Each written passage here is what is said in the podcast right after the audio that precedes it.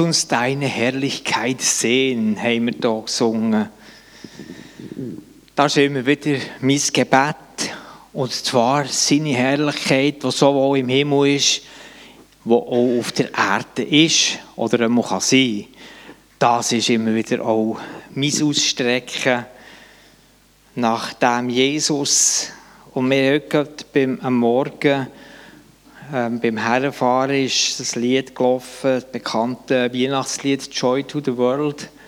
Und ähm, manchmal gibt es Situationen im Leben, da ist es eben nicht so um Joy, aber gleich, gleich ist es so eine der ersten guten Nachrichten, die die Engel auf die Welt gebracht haben. Hey, ich bringe euch eine gute Nachricht. Es wird Freude sein im ganzen Volk. Stell dir mal vor, nicht nur mit der Pimi Park, aber dort auch. Es wird Freude sein. Warum? Weil ein Retter geboren wird.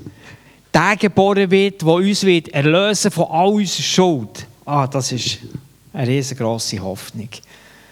Und darum werde ich das auch einfach hier uns allen zusprechen. Joy to the world. Freue dich, Welt. Freue dich, Pimi Barken. Freue dich, jeder, der da ist, jede, der da ist. Freue dich. Wir haben Grund, uns zu freuen.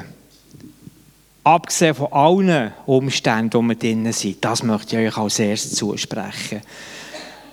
Liebe deckt alle Übertretungen, deckt alle Sünden zu lesen wir in den Sprüchen 10, 12. Der Petrus nimmt das noch einmal auf. Vor allem aber bringt einander eine tiefe, herzliche Liebe entgegen. Denn die Liebe, so sagt uns die Schrift, deckt viele Sünden zu. Und Liebe ist geduldig, Liebe ist freundlich, sie kennt keinen Neid, Sie spielt sich nicht auf, sie ist nicht eingebildet, sie verhält sich nicht taktlos, sie sucht nicht den eigenen Vorteil, sie verliert nicht die Beherrschung, sie trägt keinem etwas nach. Sie freut sich nicht, wenn Unrecht geschieht, aber wo die Wahrheit siegt, freut sie sich. Alles erträgt sie. In jeder Lage glaubt sie. Immer hofft sie. Allem hält sie stand. Jesus, ich danke dir, dass du selber Liebe bist. Danke, dass du selber das gelebt hast, was die Liebe ist. Danke, dass du es bist, wo alle Sünden zudeckt, wo alle Sünden entkräftet. Danke, dass du jetzt hier bist und uns dein Wort hier auftust. Amen. Das ist ein Ausblick von der Hoffnung, wo uns die Schrift gibt. Das Wort vom allmächtigen Gott. Wie schnell sind wir Menschen in Konflikten? Wie schnell passiert es, dass ich dich oder du mich verletzt, dass wir einander verletzen? Das wissen wir, das kann schnell passieren. Aber was, wenn es passiert ist? Wie gehen wir weiter dort? Das ist ja immer die Frage. Was machen wir denn dann? Und die Liebe deckt alle Übertretungen zu. All das, wo wir einander schuldig werden. Die Liebe deckt das zu, heisst es. Das behauptet nicht mal ich. Aber die Schrift spricht uns das zu. Und gell, Kann man das leben? Bleiben wir jetzt dort, ah ja, du musst nur. Du musst nur lieben. Das wäre Hohn, Freunde. Wenigstens ich schaffe das nicht. Ich weiß nicht, wie es bei euch ist. Gell? Ich denke, wir können schon sagen, wenn es uns gut geht, ah ja, ja, ich bin in der Liebe, ist alles in Ordnung, ich mache alles richtig und Zeug und Geschichten. Und gleich dann, wenn ich verletzt werde, dann fällt es mir schwer zu lieben. Egal wer. Dann fällt es mir auch schwer zu vergeben. Oder wenn wir es in diesen Worten hier sagen es fällt mir auch schwer, das ganze Zeug einfach zuzudecken und einfach weiterzugehen. Und trotzdem gibt es eine Hoffnung, dass man das leben kann. Trotzdem gibt es eine Hoffnung, dass man einen Weg von der Liebe kann leben kann. Hier auf dieser Welt. Hier in Bargen. Hier in unserem Land. Wo auch immer. Es gibt eine Hoffnung, dass dieser Weg lebbar ist.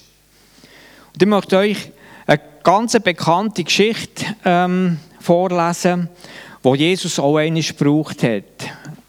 Und ich werde ein paar Punkte anleuchten aus dieser Geschichte. Ich werde nicht die ganze Geschichte aus, auslegen, das wäre too much. Gleich, die, die Geschichte, die ich euch erzählen will, ist vom Vater, der zwei Söhne hat. Und Jesus sagt hier den Leuten, ein Mensch hatte zwei Söhne. Der jüngere von ihnen sprach zu dem Vater, gib mir, Vater, das Erbteil, das mir zusteht.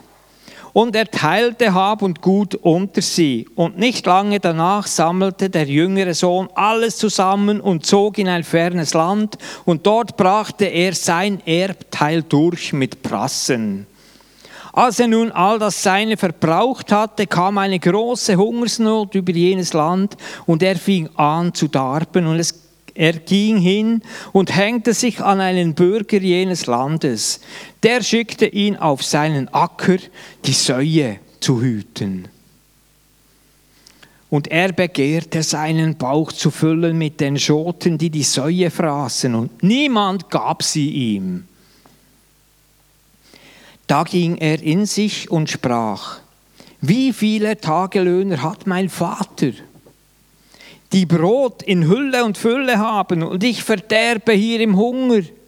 Ich will mich aufmachen und zu meinem Vater gehen und zu ihm sagen, Vater, ich habe gesündigt gegen den Himmel und vor dir, ich bin hinfort nicht mehr wert, dass ich dein Sohn heiße. Mache mich zu einem deiner Tagelöhner. Und er machte sich auf und kam zu seinem Vater. Als er aber noch weit entfernt war, sah ihn sein Vater und es jammerte ihn. Es hat ihm das Herz umdreht, als er den Sohn gesehen hat. Er lief und fiel ihm um den Hals und küsste ihn. Der Sohn aber sprach zu ihm, Vater, ich habe gesündigt gegen den Himmel und gegen dich. Ich bin hinfort nicht mehr wert, dass ich dein Sohn heiße. Wenn wir gut aufpasst haben, die Rede ging jetzt noch weiter, die er vorbereitet hat. Und hier, wo er daheim ist, heisst es dann, aber der Vater sprach.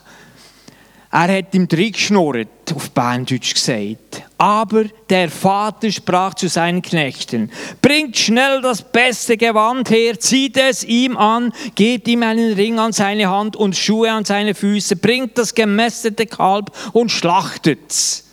Party vorbereiten. Lasst uns essen und fröhlich sein. Denn dieser, mein Sohn, war tot und ist wieder lebendig geworden. Er war verloren und ist gefunden worden. Und sie fingen an, fröhlich zu sein. Aber der ältere Sohn war auf dem Feld und als er nahe zum Haus kam, hörte er singen und tanzen und rief zu, zu sich einen der Knechte und fragte, was das wäre. Der aber sagte ihm, dein Bruder ist gekommen und dein Vater hat das gemästete Kalb geschlachtet, weil er ihn gesund wieder hat. Da wurde er zornig und wollte nicht hineingehen. Da ging sein Vater heraus und bat ihn. Er antwortete aber und sprach zu seinem Vater, siehe, so viele Jahre diene ich dir und habe dein Gebot noch nie übertreten und du hast mir nie einen Bock gegeben, dass ich mit meinen Freunden fröhlich gewesen wäre. Nun aber, da dieser, dein Sohn gekommen ist, der dein Hab und Gut mit Huren verprasst hat, hast du ihm das gemästete Kalb geschlachtet. Er aber sprach zu ihm, mein Sohn, Du bist alle Zeit bei mir und alles, was mein ist, das ist dein. Du solltest aber fröhlich und guten Mutes sein. Denn dieser, dein Bruder, war tot und ist wieder lebendig geworden. Er war verloren und ist wiedergefunden worden. Und hier hört die Geschichte auf. Jesus erzählt nicht mehr weiter.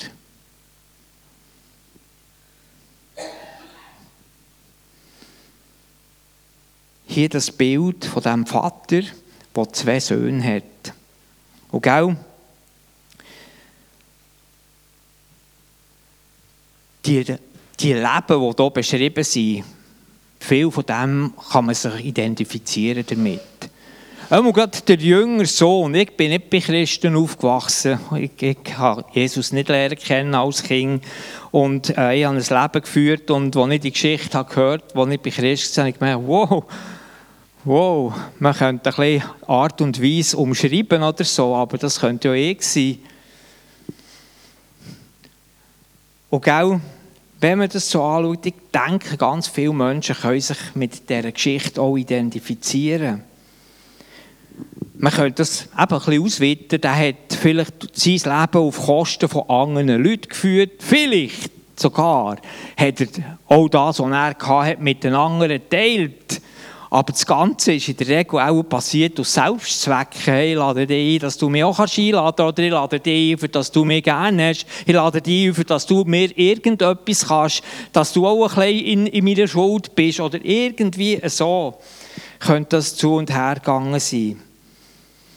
Und vielleicht, wenn er hat über andere geredet hat, hat er vielleicht schon geschaut, dass er selber äh, im besseren Licht dasteht und so weiter. Und mit Prassen kann ja so viel bedeuten. Keine Ahnung. Ich weiß es nicht, was er gemacht hat, wie das er gelebt hat. Wenn ich gesagt von mir, ich bin mit Freunden unterwegs gesehen, wir haben viel Alkohol konsumiert, wir haben dummes Zeug gemacht, weil wir nicht zurechnungsfähig sind und so weiter, was da alles passieren kann. Du kannst dein Leben, kannst du vielleicht dort auch rein projizieren. Ein Leben, das in Selbstbestimmung geführt worden ist, ein Leben, wo er gesagt hat, ich mache das, was ich will, das ist wichtig. Da können wir in der Regel kann man sich mit dem Jungen gut identifizieren. Das verstehen wir. Und jetzt, wie ist es denn mit seinem Bruder? Der hat ja noch einen Bruder gehabt. Der war schon daheim. Also würde man sagen, der war im Haus von seinem Vater gesehen, müsste bedeuten, der hat seinen Vater bestens kennt, die haben eine sehr coole Beziehung gehabt, darum sind sie ja noch weiterhin zusammen gewohnt und haben alles miteinander gemeinsam gehabt. Dann sein Leben ist prätschvoll und voll Liebe, nur so überflossen und so weiter. Das müsste eigentlich passiert sein bei diesem älteren Sohn, oder? Und das Eigenartige, wenn wir hier die Geschichte hineinlesen, heisst es dort, wo er gehört hat, was der, dass der Jüngling wieder zurückkommt, da wurde er zornig. Ich würde jetzt vielleicht mit meinen Worten sagen, der ist steins verrückt worden. Was ist denn da passiert? Er wollte nicht hineingehen, sagt er da. Und dann lesen wir, dass der Vater rausgeht zu dem Sohn, zum Älteren jetzt eben, und mit ihm redet und ihn einlädt, dass er eben so reinkommt. Und die Antwort, die er ihm ist, gibt, ist, so viel habe ich für dich gemacht. Alles habe ich hergegeben und ich habe für dich gewirkt und ich habe nie eines von deinen Geboten übertreten. Alles gemacht, was du verlangt hast und mir hast du nie eine Party gemacht und so weiter und so fort. Freunde, da kommt eine, Wucht von Anklage an den Vater her.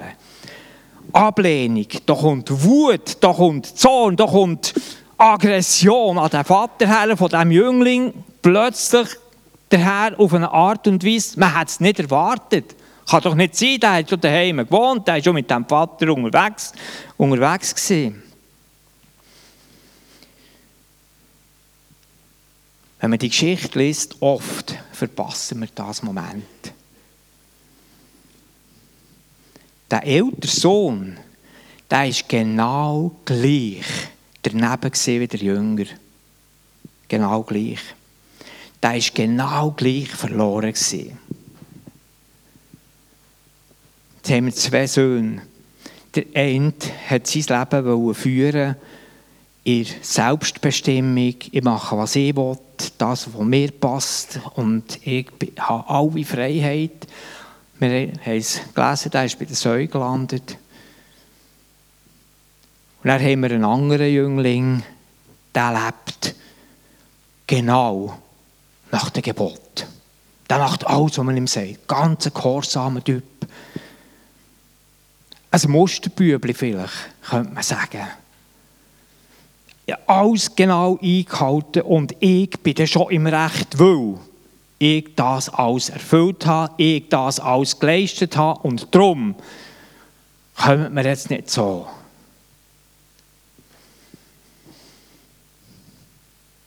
Und beides ist völlig daneben.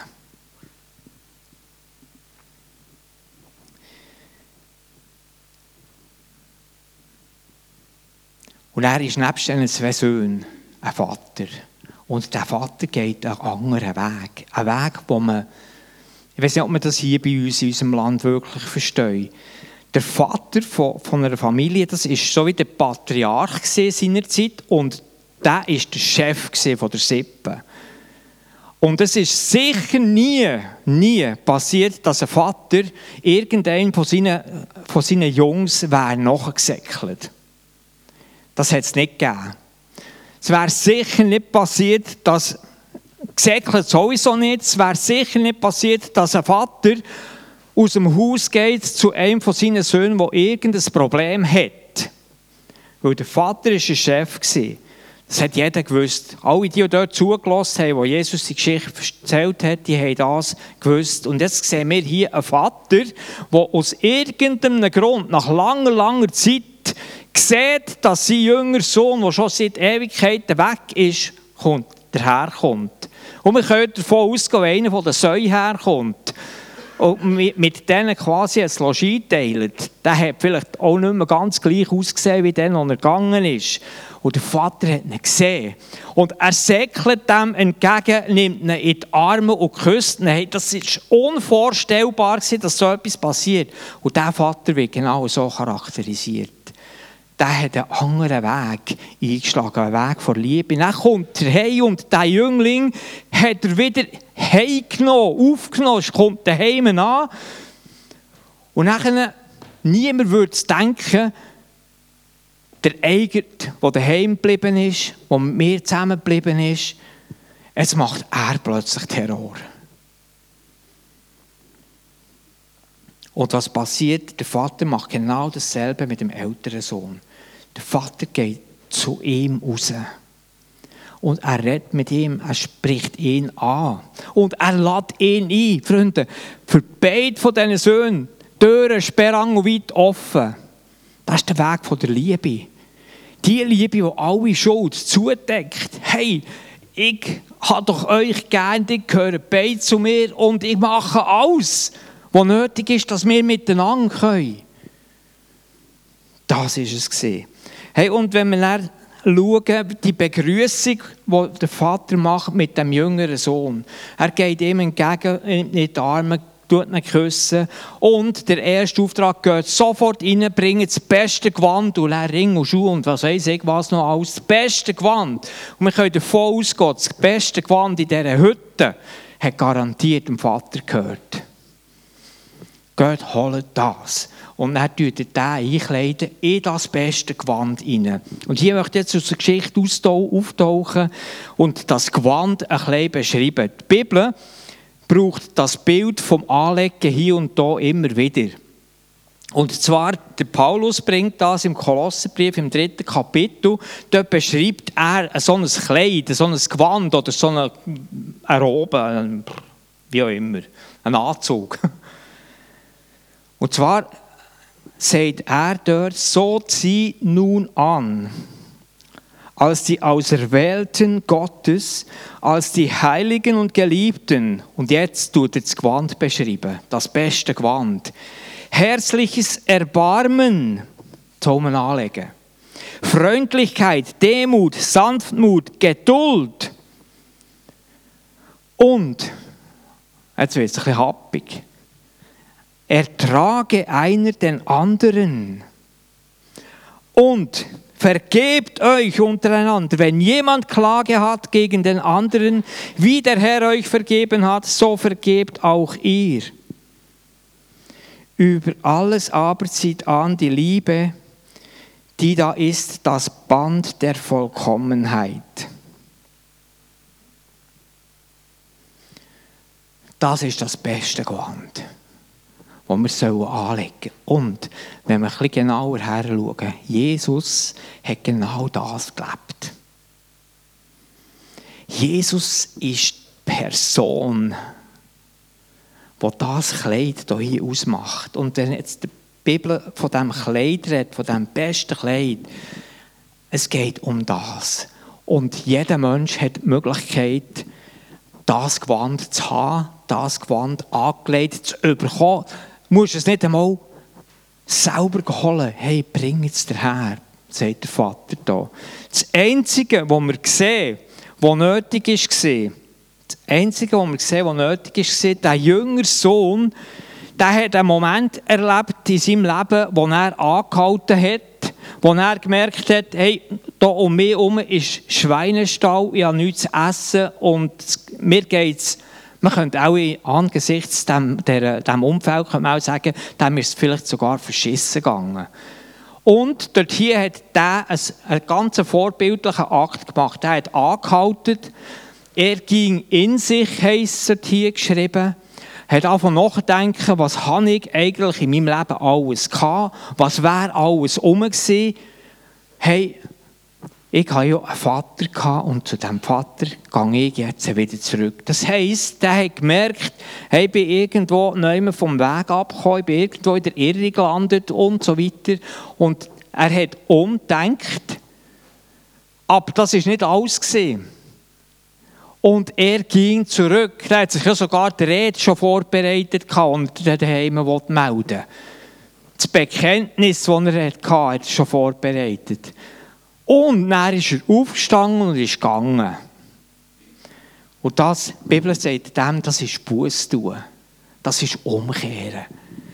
Das ist das Einzige, was wir sehen, was nötig war, dass der überhaupt wieder mit dem Vater in Kontakt kam. Und jetzt ist er dort und jetzt hat er ein neues Kleid an, das er vom Vater bekommt. Und Freunde, das Kleid zu tragen, das hat eine Auswirkung. Wir haben das erlebt bei uns in der Familie. Das klingt das vielleicht ein bisschen abstrakt. Meine Frau wird das gerade euch erzählen, wie das bei uns praktisch ausgesehen hat wie das, das abstrakte Kleid irgendwo eine Wirklichkeit kann werden und was es kann auswirken kann. Hese, bist du gut?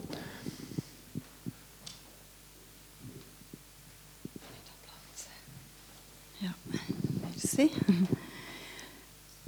In meiner Herkunftsfamilie, wir waren sieben Kinder, also nicht nur zwei Söhne, hat mein Vater gehabt, sondern vier Söhne und drei Töchter. Und ähm, wir haben vor allem der eine Bruder von mir ist äh, eine schwierige Persönlichkeit und ich oder eben meine Geschwister, wir haben es einfach nicht geschafft, mit ihm äh, einen liebevollen Umgang zu haben und, und ähm, ja, eine Beziehung zu ihm aufzubauen, die wirklich äh, wertschätzend und liebevoll war ich habe immer wieder erlebt, dass wenn ich mit ihm unterwegs war oder wenn, ich mit ihm, wenn wir uns getroffen haben, dass er ähm, sehr angriffig war.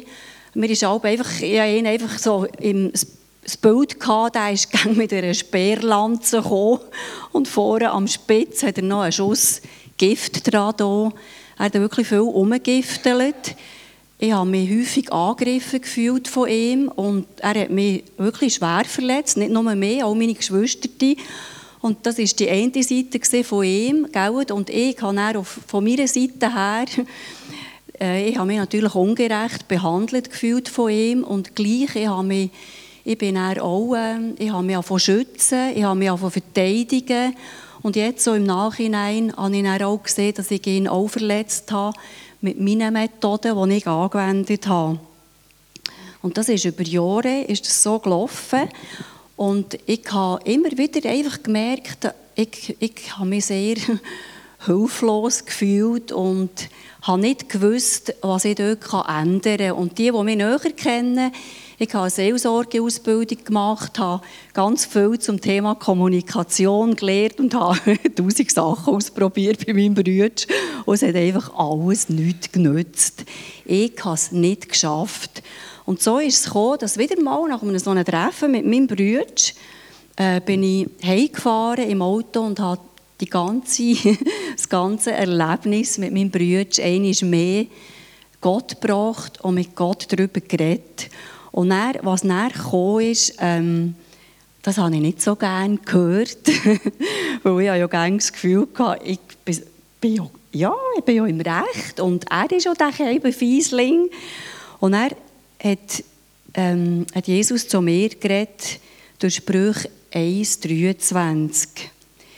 Kehrt um zu meiner Zurechtweisung. Siehe, ich will über euch meinen, ähm, ich will über euch strömen lassen meinen Geist und euch meine Worte kundtun. Und ich den Vers gehört habe, ich gefunden, die zweite Teil, das ist mega cool. Der erste Teil, den ich, ich am liebsten nicht hören, kehrt um zu meiner Zurechtweisung. Und was heisst denn das? Hey, auch, auch ich eingestehen, okay, ich habe meine Brüder auch verletzt mit meinen Methoden. Und habe gesagt, Jesus, ich brauche deine Hilfe. Ich weiß wirklich nicht, wie ich ihm, wenn ich mit ihm einen liebevollen, einen liebevollen Umgang habe bitte hilf mir. Und das ist für mich eine Kapitulation gesehen. Das heisst, ich habe, ich habe alles mein Gelehrte und meine gut gemeinten Methoden habe ich, habe ich aufgegeben, habe ich, ähm, habe ich abgelegt. Und ich habe dann erlebt, das nächste Mal, als ich ähm, zu meiner Mutter gegangen bin, habe ich gewusst, dieser Bruder war eben auch wieder tot. Gewesen. Und schon die ersten fünf Minuten habe ich gemerkt, dass er wieder aggressiv, aggressiv getroffen ist. Und ich habe ja bis dann noch nicht gewusst, mit Gottes Hilfe, was heisst das? Meine alten Methoden loslassen. Ich bin dort gestanden, wirklich auf Null. Ich hatte keine Ahnung, was ich machen soll. Und dann ist einfach der Impuls gekommen, hey, geh schnell aufs WC. Und dann bin ich aufs WC gegangen, habe mich schnell aus dieser Situation rausgenommen. Und auf dem WC habe ich gesagt, Jesus, du siehst, wie er getroffen ist. Und gell, ich, ich habe meine Methoden, die sind nah bei mir. Ich, ich, da tust automatisch reagieren. Wenn er mich angegriffen hat, da war ein Automatismus. Ich meine, wir sind manches Jahr in einer so einer Beziehung unterwegs gewesen. und habe gesagt, Jesus, ich will nicht mehr so wie ich es jetzt bis jetzt gemacht habe, bitte hilf mir. Hey, und er hat Gott etwas ganz Einfaches gesagt. Ich würde sagen, natürlich, übernatürlich. Er hat gesagt, das, was der Teufel vorhin vorgelesen hat, hey, tu dein alte Gewand ablegen. Und das habe ich dann dort auf dem WC gemacht. Im Gebet okay, ich mache es jetzt noch einmal, ich tue meine alten Methoden, mein, all das, was ich gelernt habe, was ich gemeint habe, das ist besser als das, was mein Bruder macht, habe ich Gott angelegt und hat gesagt, leg mein Gewand an.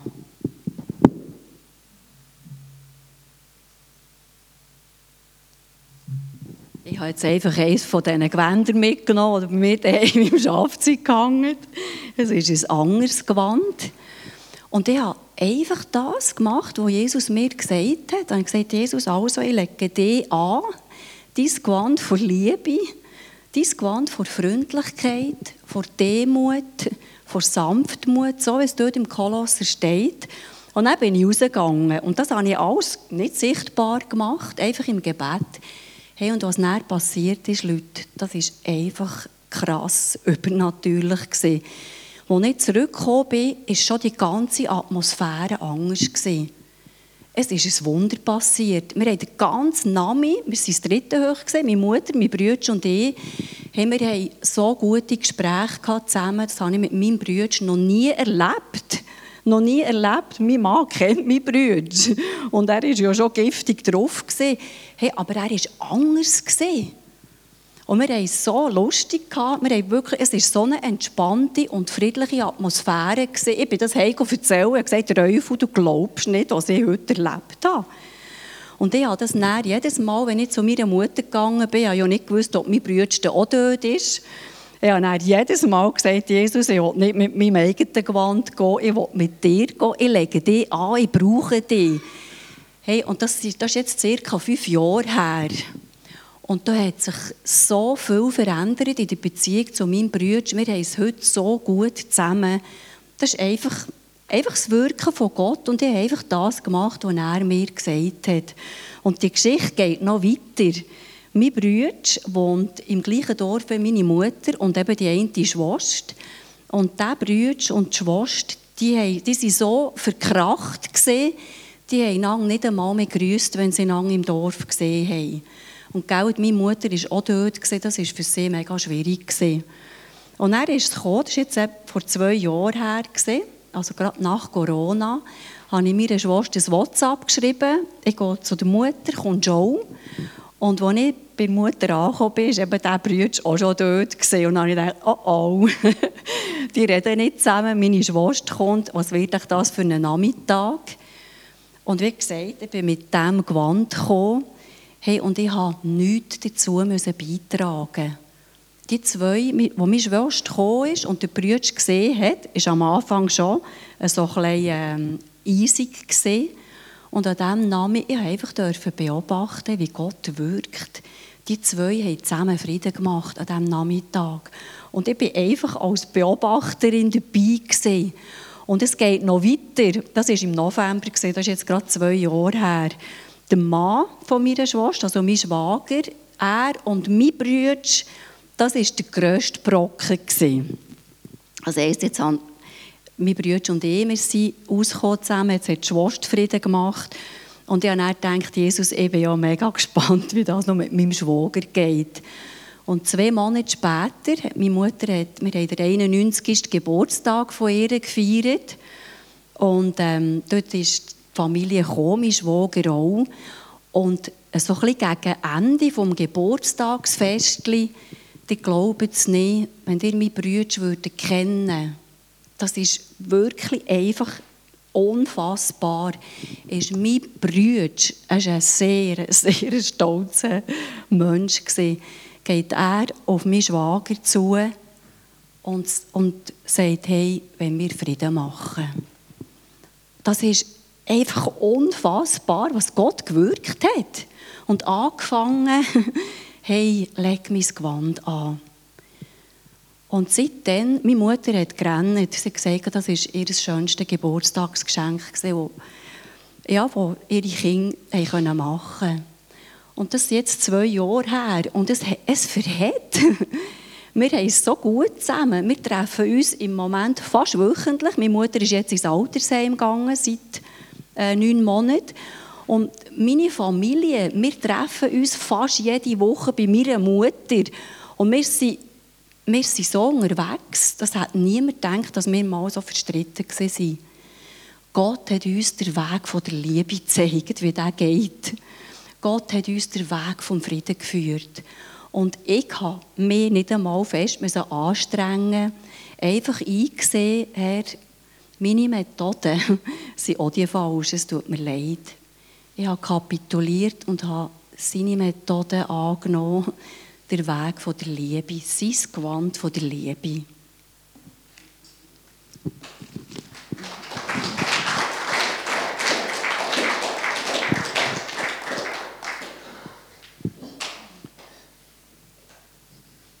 Was, wenn Jesus mit dieser krassen Geschichte wir meinen eigentlich so eine herzige, aber die hat viel mehr Potenzial, als wir meinen. Was, wenn er mit dieser Geschichte beschreibt, es gibt wie zwei Varianten von Mensch.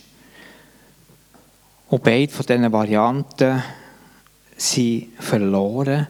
Beide, ob jetzt die ganz fromm, religiös, moralisch korrekten Typen, die sind verloren. Und auch die, die eher nicht so verrückt moralisch unterwegs sind, auch die. Mit welchem von diesen Söhnen würdest du dich identifizieren? Der Vater kommt zu dir und lädt dich ein, reinzukommen zu dieser Party. Was triffst du für eine Entscheidung auf die Einladung? Kommst du zu dieser Party?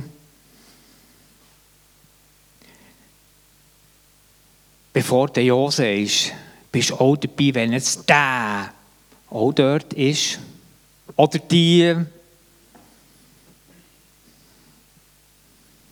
Oder haltest du allenfalls an deinem Recht fest? An deinem, an deinem persönlichen Jäckli? Wir feiern jetzt zusammen das Abendmahl und ich werde dich einladen, die Zeit vom Abendmahl auch zu nutzen, um in dich zu gehen und auch mit dir und mit Gott zusammen zu besprechen, wo stehst du, was würdest du jetzt Gott für eine Antwort geben, was würdest du dem Vater jetzt sagen? Würdest du sagen, ich bin dabei, zu dieser Party komme ich? Das ist eine Versöhnungsparty übrigens, die hier angesprochen ist. Ich lasse mich vom Vater einladen. Ich lasse mich vom Vater reinbitten. Oder vielleicht ist in dir sogar noch konkreter noch mehr. Ich bitte um Vergebung, dass ich davon gelaufen bin. Dass ich schlecht über andere geredet habe. Dass ich mich über andere erhoben habe. Dass ich gemeint habe, so wie ich mir es vorstelle, ist es richtig, das geht ja noch, aber so müssen es alle anderen auch machen. Das ist fatal. Wenn du irgendwo, vielleicht hast du jetzt noch irgendeinen anderen ähm, Part in dir drin und denkst vielleicht, boah, mir, hat er nicht aufgezählt. Ich hätte einladen, die Zeit vom Abendmahl ist eine Begegnung mit allmächtigen Gott, mit Jesus, dem auferstandenen Herr. Und er kennt dich bis ins Tiefste hinein. Und die gute Nachricht, er kennt dich sogar noch besser als du dich selber. Und ich möchte dich einladen, die Zeit vom Abendmahl auch zu nutzen, dass Jesus an deinem Herz darf wirken, dein Herz darf heilen, dein Herz darf trösten und dir darf begegnen. Und er während dem nach dem Abendmahl, ähm, wenn kommt die Lobpreisband führen und bei dem Lied, das sie werden anstimmen, beim nächsten, werde ich dir, dir einladen, wenn du denkst, hey, ich will an die Party kommen. Ich will mit dem Vater zusammen sein. Ich will Buß tun, was auch immer in dir innen ist. Bei dieser Party werde ich nicht fehlen. Dann darfst du das bezeugen, bekennen, zeigen, indem du bei dem Lied, das sie dann spielen, darfst aufstehen. Zuerst aber werde ich nicht bitten, das Abendmahl einzuleiten.